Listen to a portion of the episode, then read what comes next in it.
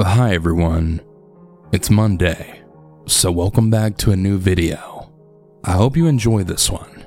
I don't think I've done this topic in a while. And as always, if you have a story that you might want to share here on the channel, you can send any story you have to southerncannibal.com. And without any further interruptions, let's get into the stories. But remember to always stay hungry.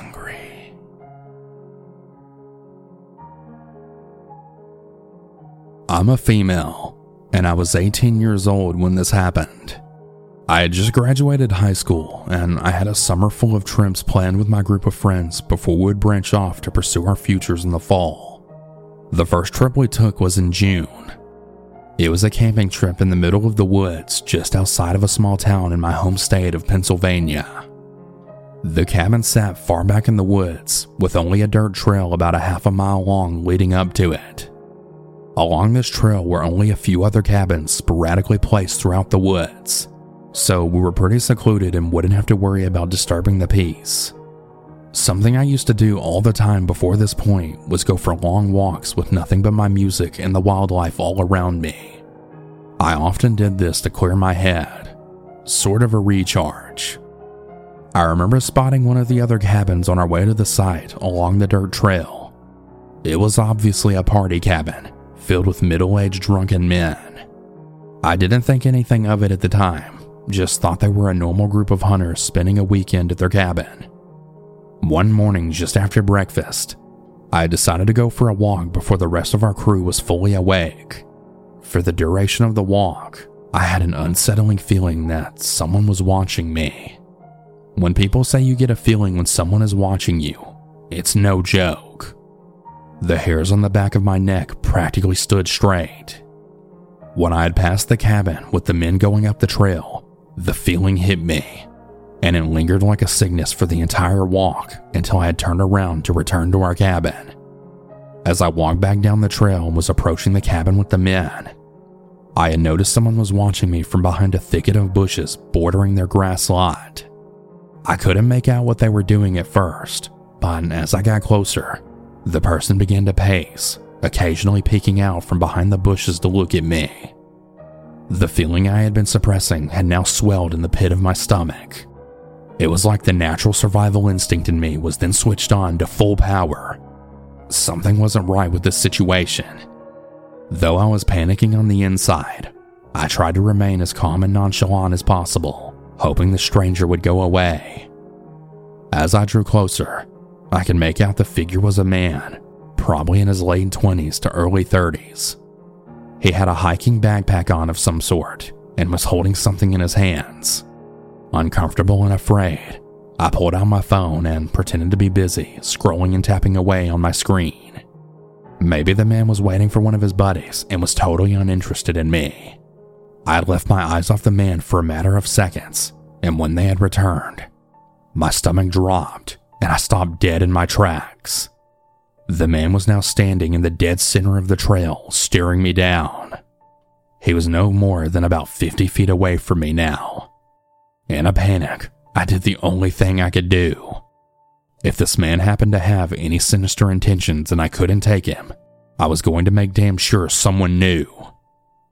I stopped in my tracks and I immediately sent one of my friends at the cabin a message, saying where I was and explaining the situation just in case I didn't come back. When I glanced up from my phone, I could now tell what the man was holding in his hands a tattered, discolored rag.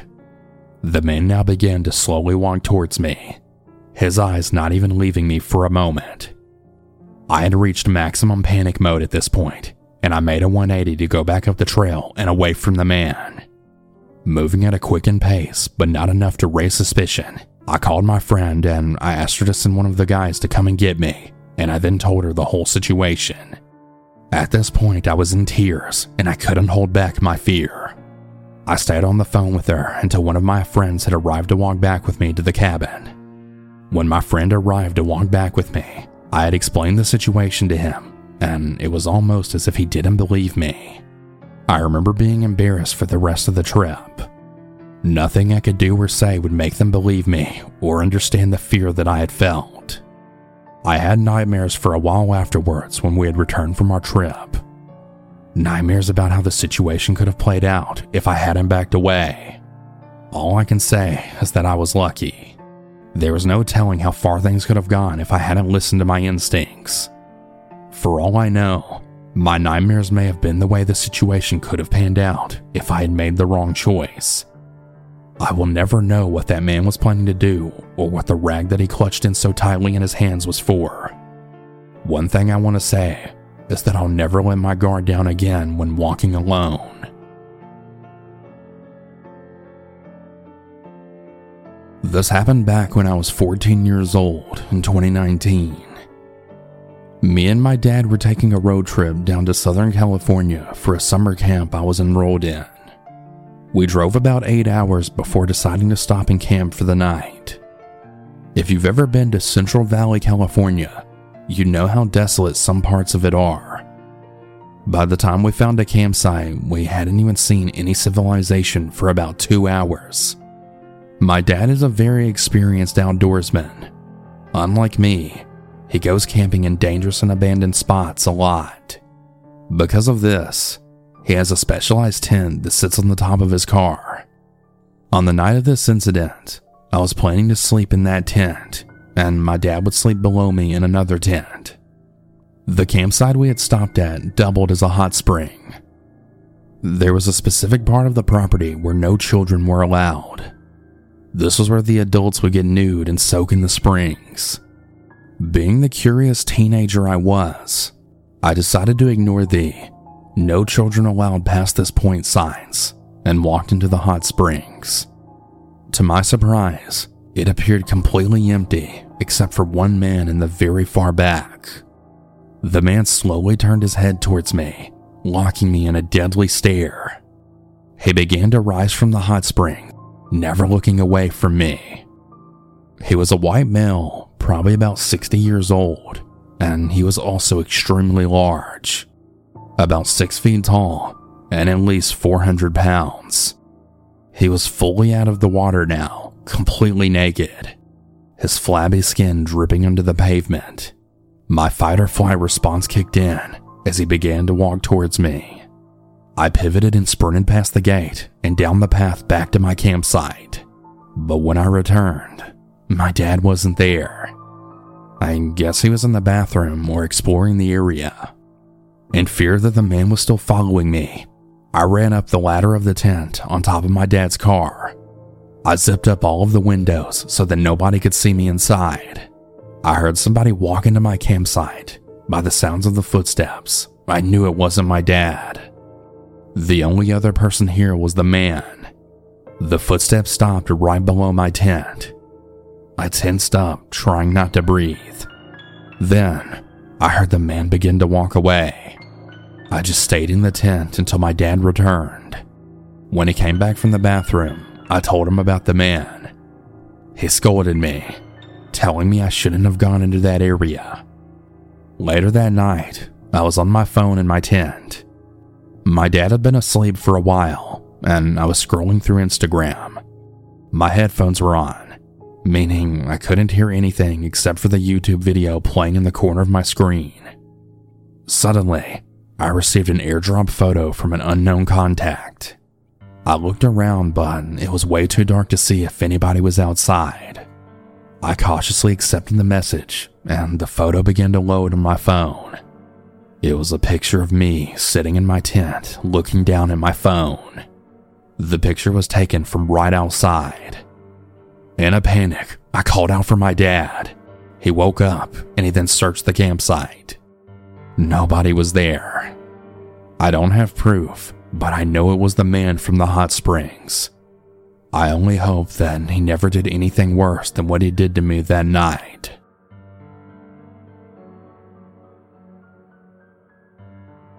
This happened during the summer after I finished the fifth grade.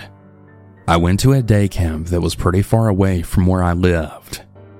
There were around 50 buses that would drop off and pick up people from all different locations in our state and I was on a bus that dropped me and picked me up in a main building that I had to ride a train to get to. There was another bus station that stopped near me, but I chose not to take that one because I lived in two different apartments. Boy, had I made a good decision without even knowing it, but I'll get into that a little later. I had a decent amount of friends, and we would meet up at our designated areas every morning before doing activities with the counselors together. But twice per day, we would go swimming, and our entire camp went. And that is when some of the messed up stuff then happened. Anyway, that's all for the context. Some of the strangest people went there, but there was one dude who took things way too far. His name was Steve. He was a very scraggly looking guy with long curly hair, and he smelled like CBD and marijuana. He gave everyone the creeps. Now, things that summer started out okay, but I started seeing Steve during the times when all the groups would meet up together during the day, and he would inch towards us. Before he even approached my friends and I, we're all girls by the way, he would garner all sorts of attention for the strange stuff he would do. He had this really high pitched and annoying voice, and we would often hear him singing really cringeworthy songs, none of which I care to list because it drove me insane. He would be on the loose, running around the entire place while screeching at the top of his lungs, and I never knew why. We all found it crazy, but would you know it, the more distance we tried to keep, the more he would appear around us. Within a few days of the start of camp, he was already trying to talk and start up conversations that none of us felt like having. He also began to follow us down in the pool later on that same day. He wiggled under the ropes to get to our section. At first, it was hilarious because he could barely swim and was trying to run through the water towards us with this corny smile on his face. It soon became irritating though, so we swam away to a different section. He was just nuts, but it became more than what we thought. He would start coming up to us whenever we crossed paths, and every time he would bug us and just hang around, and he would try to throw himself in my friend Alexis. She was visibly uncomfortable, and he started telling her that she belonged to him forever and that he will get her to love him. We would always tell him to get away from her and that he's being invasive as hell. Even then, he wouldn't stop hanging around her and making his creepy advances. Other people started noticing, and they all began to keep their distance from him too. We told our counselors, and they just brushed it off as him being nice, which I didn't really buy at the time, and I'm glad I didn't. This was much more than just friendliness on Steve's part. It wasn't long before a rumor spread that Steve had a plan to get each and every one of us in our friend group to fall in love with him. A guy I'd been talking to named Mark had told me this. He said that he and some of his friends saw Steve crawling under the bleachers to most likely spy on us when he thought no one was looking. He would allegedly lay down and watch us eat lunch for over half an hour. This went on for ages, Mark had also seen him wandering around the field that I would often hang out at while saying weird things to himself. Apparently, he was saying that if it didn't go well with Alexis, I would be next. This had creeped me out to no end, but also made me question why Steve thought he could do this. Some time had passed and it finally seemed like he had gotten the damn hint. I was still apprehensive, even when things took a turn for the better when he stopped harassing Alexis. As he continued being his crazy self, I felt peace of mind now that he seemed to be leaving us alone. But in a matter of a day, my relief was short lived when he started following us around again. From then on, he would resume watching us from under the bleachers. Naturally, he started bugging me. He made the same exact comments about me wanting to fall in love with his creepy ass. I didn't take any of it, and I decided to flat out ignore him in hopes he would go away. But no. When I was eating lunch with Mark one day in a completely different spot, he searched the premises for me and eventually showed up. He started telling me about how hot he thought I looked for a few minutes straight. I told him firmly to leave, and Mark got involved, also telling him to leave me alone. After a lot of badgering, he complied not even 10 minutes later, we saw him from a distance talking to Lola, another friend in our group. He was talking so loudly that we could hear every word he said from a good 50 feet. She was taken aback because he kept asking her if Mark and I were dating. Lola kept her mouth shut, since she knew Mark and I liked each other but weren't dating. Now, Lola had told Steve that her name was Julia, as she didn't want to give out any personal information. She was telling him to quiet down as he grew angry without getting answers. When surprise, surprise, another wacky kid named Jean started calling out for her with her real name. When she stopped responding to Jean, Steve flipped out, calling her a liar and threatening her. This may sound like a soap opera, but I kid you not, he really went off on her like that.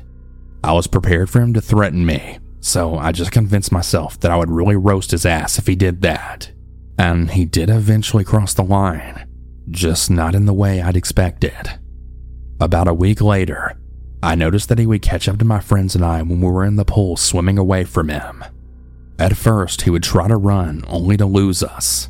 But now I knew I was fucked when he figured out how to dog paddle, knowing he might catch up. The pool wasn't big at all, so no matter how fast I went, he was right on my tail. As he was saying creepy things, I began to panic, knowing he was going to do something because I had a bad gut feeling. And as I was telling myself what I would do, it happened. He tried yanking my swimsuit right off my body, and I freaked out, shoving him off of me. I felt more violated than I'd ever felt in my life, and I told him to stop or I would screw him over. This caught a few glances, and my friends were all huddling around me, making me feel a bit safer. Next thing I know, I'm back in my clothes, and I'm running out of there before anyone could catch up to me. I went all the way to the bus area and found one of my bus counselors. I told her what had happened in a tizzy, and she then told me something that I wasn't surprised to hear, yet it still sent chills down my spine. She said that he had been doing this to girls all over the camp since they could remember, and I didn't want him to stand a chance trying to harass everyone there. And he also apparently did this stuff to the girls in the section of the kindergarteners.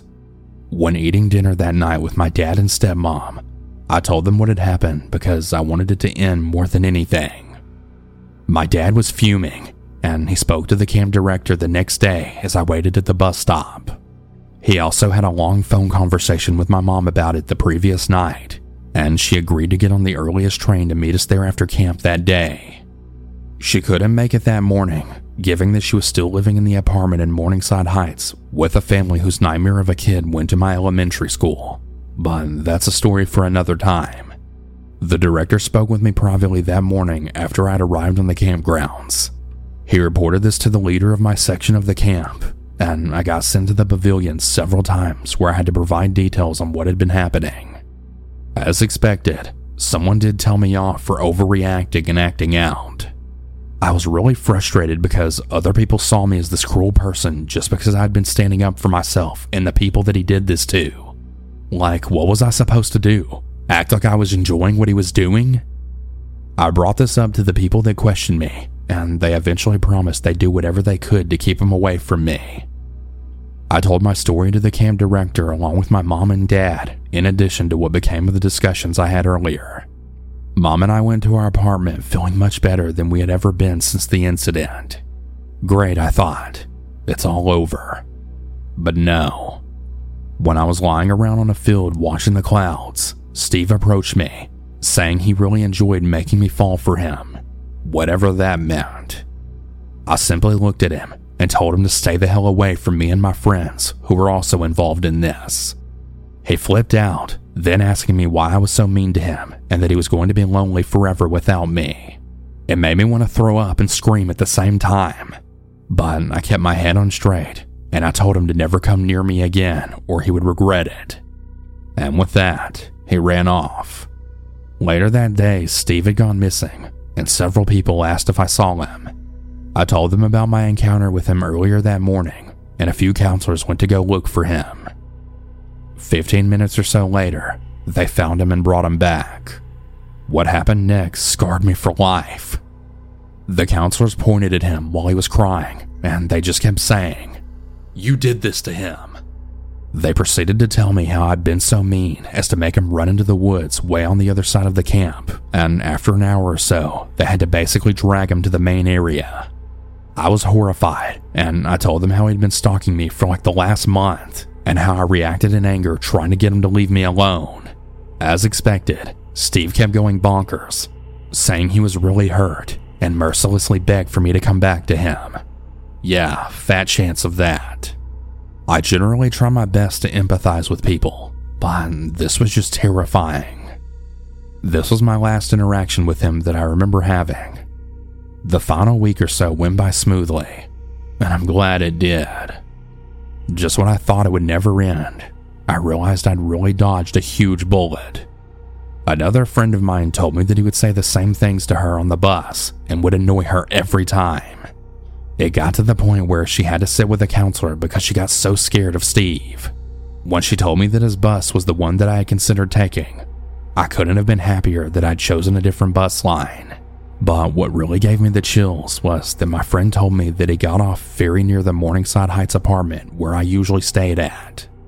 As soon as I could, I left that camp and I never went back. I was scared shitless that I would run into him if I went outside the apartment, but thankfully that never happened, and that was the last I saw of him. Thank God.